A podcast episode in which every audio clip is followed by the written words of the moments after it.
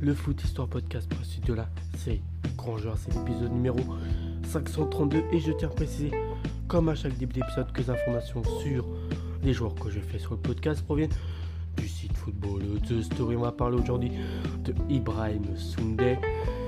Il est né le 22 juillet 1944 à Karofidua au Ghana, donc il est ghanéen, africain.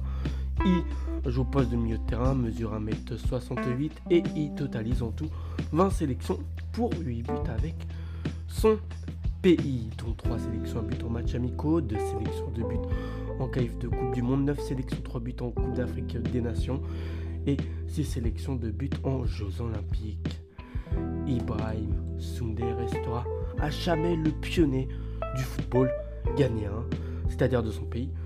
Il fait ses classes à l'Azante Kotoko de Kumazi, avec lequel il devient capitaine et remporte 5 titres nationaux à la fin des années 60. Mais marre d'être prophète en son pays, Ibrahim mène les Black Stars en finale de la Coupe d'Afrique des Nations, la Coupe d'Afrique des Nations en 1968.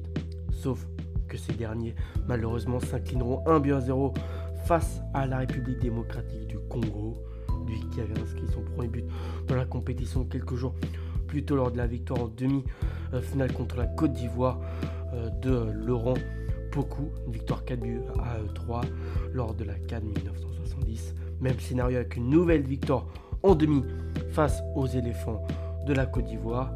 Là encore une victoire de buts à 1 et une défaite en finale, cette fois-ci contre le pays organisateur qui était à ce moment-là le Soudan. Qu'importe, en mangeant. Avec euh, l'Azante, il remporte la Ligue des champions africaine en 1970, une première pour un club ghanéen. Puis devient l'année suivante le premier Black Stars à gagner le Ballon d'Or africain par la suite. Sunday tente sa chance en Europe, du côté de l'Allemagne au Werder Bremen, mais on peut clairement dire que ça n'aura pas été une franche réussite. Euh, et ensuite, euh, après ça, après euh, le fait que cette, cette, ce choix n'ait pas été une franche réussite, pardon, il n'a eu qu'une seule fois en championnat. C'était lors d'une rencontre contre le West Hessen en décembre 1976 plus précisément.